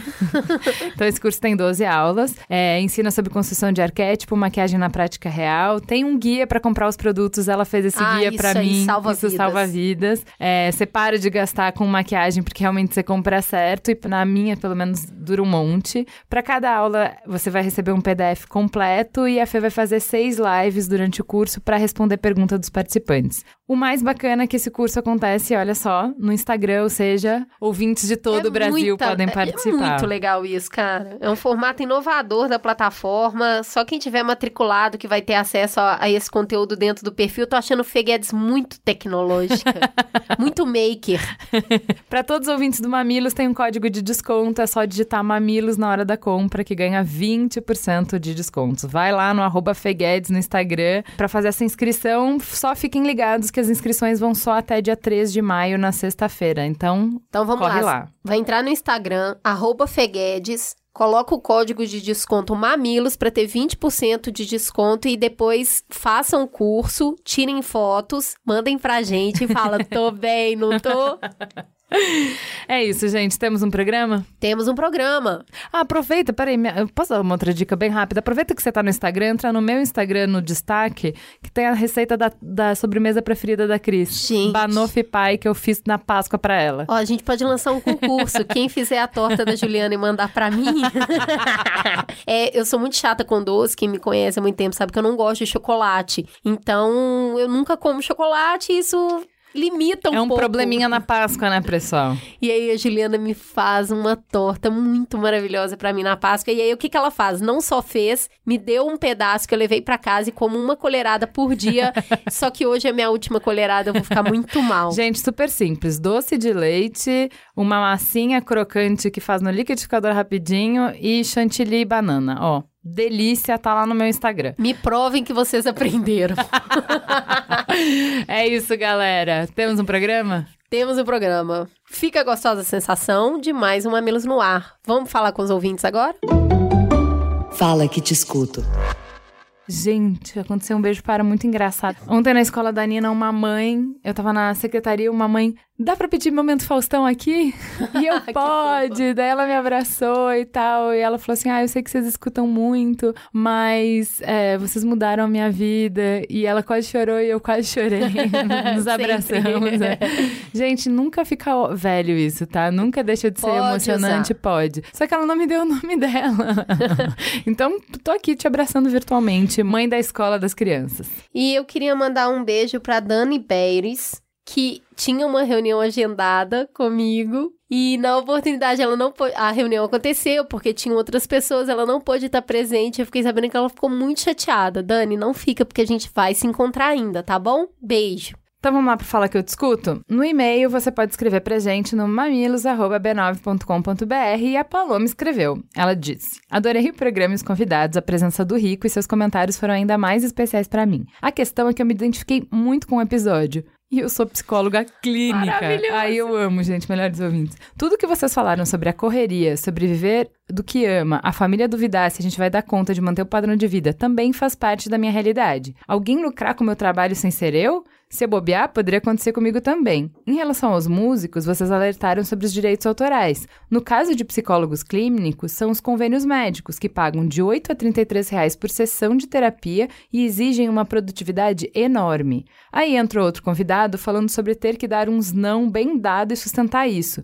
Ficar tranquila depois. É muita exploração. Então, se você procurar uma profissional da psicologia e ela não atender o seu convênio, não fiquem bravos. Saber que tem mais gente lutando para trabalhar com o que acredita e passando pelos mesmos perrengues me ajuda a continuar. Um beijo e parabéns por mais esse programa e até a próxima. Segura essa marimba que é esse complemento de conteúdo que vem a seguir, enviado pelo Ruli. Para falar de música, senti que faltou abordar um segmento muito importante, o compositor. Como ganham dinheiro, como trabalham, como chegam nos grandes nomes da música, onde vivem, do que se alimentam? Vou completar 40 anos em 2019. Comecei a estudar com 7 e nunca pensei em trabalhar com música. Música era hobby, arte, tinha um lugar muito especial na minha vida e eu tinha medo de misturá-lo com trabalho e contaminar minha relação. Tive banda que fazia noite, banda autoral que fez circuito de festivais independentes, lançou o disco etc. Mas nunca achei que ia viver disso. Me formei publicitário e depois de oito anos como sócio de uma agência digital, casado e com dois filhos, resolvi que era na música que eu ia me realizar por completo e precisava fazer disso uma fonte de renda viável. Substitua por Crise Juliana, né? Esse parágrafo. Criei um projeto chamado A Música da Sua Vida, onde transforma histórias em música. Canções inéditas baseadas na história e nas referências musicais das pessoas. Um serviço de composição e produção profissional onde faço de tudo. Escrevo, gravo no meu home studio, canto, produzo e entrego a música finalizada com a qualidade profissional. Criei um negócio, abri minha produtora, tenho uma pessoa que trabalha comigo na produção de alguns conteúdos e edição de vídeo para os meus canais e assim vivo de música, compondo, tocando, cantando, produzindo e espalhando amor em forma de canção. Contei esse pedacinho da minha história para reforçar um pouco o que havia comentado no episódio sobre ser multi. Não basta ser apenas um instrumentista foda se você não souber se relacionar com as pessoas e ser comprometido com o projeto. Sempre falei que o músico precisa entender do seu mercado e da sua possibilidade no ser músico. Vamos pro Hugo. O Hugo é daqueles ouvintes que nos deixa orgulhosa, Muito, né? Oh, muito. meu Deus, Hugo. Meu nome é Hugo Ribeiro, sou ouvinte da família B9 de podcast há uns dois anos. Sobre o último programa, acho que a discussão em muitos momentos ficou um pouco superficial. Como eu adoro, cara. Aham. Amo essa crítica. Por exemplo, como o Instagram e outras redes sociais poderiam monetizar o músico? Vocês falavam que dava, mas como que dá? Como que isso pode ser uma realidade para um músico de uma cidade pequena? Afinal, viver de música não é só para quem vive em São Paulo. Outra coisa que é muito comum é que grande parte dos instrumentistas ganham dinheiro como professores de instrumento, o que é um contrassenso, porque a maioria, quando quer entrar num curso superior em música, procura curso de bacharelado, quase nunca Tá licenciatura. muito rápido. Mas muitos vivem de dar aula do instrumento. E isso quando se importam em fazer algum curso de música, às vezes atuando como professor sem condições técnicas ou intelectuais para tanto. Também senti falta de uma discussão sobre o futuro do profissional em termos de se preparar para uma aposentadoria. Até quando eles vão conseguir manter essa vida de correr atrás do dinheiro para pagar as contas? Quando chegarem aos 70 anos de idade, da onde vai vir o dinheiro? Qual é o plano de aposentadoria que eles pensaram? Por fim, a última questão que eu gostaria de ter visto abordada é a relação entre a vida profissional e a familiar. Só me dei conta dessa questão quando fui provocado por uma estudante, Paula Nunes, que quer fazer doutorado em música em Portugal sobre improvisação no canto e me falou sobre seu processo de estudo. Ela me chamou a atenção de que, numa observação empírica não sistemática, ela percebeu que a grande maioria das cantoras e instrumentistas de destaque tiveram que abrir mão da família para se dedicar ao estudo e à carreira. Alguns exemplos de musicistas de destaque que têm filhos tiveram filhos tardiamente, depois que a carreira já estava, de certa forma, consolidada. No caso dela, sua atuação como cantora sempre foi minimizada pelos músicos com os quais ela cantava. Dessa forma, para conseguir ser respeitada entre seus pares, ela teve que legitimar sua atuação através do estudo de teoria musical, escalas, acordes, improvisação e muita dedicação para o estudo da técnica vocal. Após muitos anos dedicados a esse estudo, ela passou a ser respeitada pelos pares, mas isso custou um tempo que, de acordo com ela, a impossibilitou de ter filhos nessa fase. Ele continua o e-mail falando várias coisas, ele faz várias reflexões, absolutamente sensacional o e-mail. A gente ama melhor ouvinte que expande o debate. E se você gostou de todas as provocações que ele trouxe, tenho ótimas notícias. Escute o podcast do Hugo, o Musicoide, onde ele realmente se aprofunda nesses temas. O Hugo faz as provocações e dá o serviço. Maravilhoso. no Twitter, siga a gente lá no mamilospod e você vai poder ter seu tweet lido aqui como o Dani Só Dani. Amei o episódio. Tava quase, quase apagando, mas resolvi ler a descrição e pá, conquistada. Ouvi e pá, conquistada de novo. Dessa vez pela conversa maravilhosa de vocês. Mesmo a temática sendo distante do meu dia a dia, vocês brilham. No Instagram, vocês nos encontram no arroba mamilospod também. Toda semana a gente publica foto dos convidados e um vídeo teaser com alguns dos trechos da gravação. E aí, sempre vem o tipo de comentário da Lely, por exemplo. Como é bom ver o rosto de vocês. Ou do Cícero Giovanni. Olha o Oga! Eu imaginava ele, agora eu sei como ele é. E o Ícaro que disse, e eu que maratonei o podcast todo e agora tô vendo quantas pessoas são diferentes do que eu imaginava pela voz. Harry Potter feelings total. A Natália Cidrin disse: Tava precisando de um episódio como esse, informativo, mas despretensioso, leve, de um assunto meio aleatório. E o Gabri Matos disse: senti falta de uma musicista na mesa. Se olharmos além das cantoras, a presença de mulheres em bandas é bem baixa no Brasil. No mainstream, então, nem se fala. É ótimo, a gente pensou nisso também quando a gente estava produzindo. Às vezes a gente não consegue, mas o que a gente conseguiu ver com absoluta certeza é que a gente tem que muito voltar nesse tema porque ficou faltando muitas abordagens. Não rasgue seus cupons, voltaremos.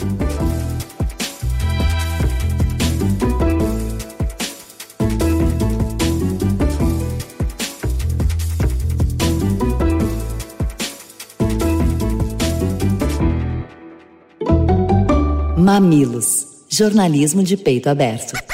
A edição 194 do Mamilos foi editada pelo lindo Caio Corraine. Produção de Peu Araújo e Juva Lauer, que também fez o texto de abertura. Apoio à pauta Jaqueline Costa e grande elenco. Publicação Pedro Estraza e a capa desse episódio é de Mariana Schmidt. Este podcast foi editado por Caio Corraine.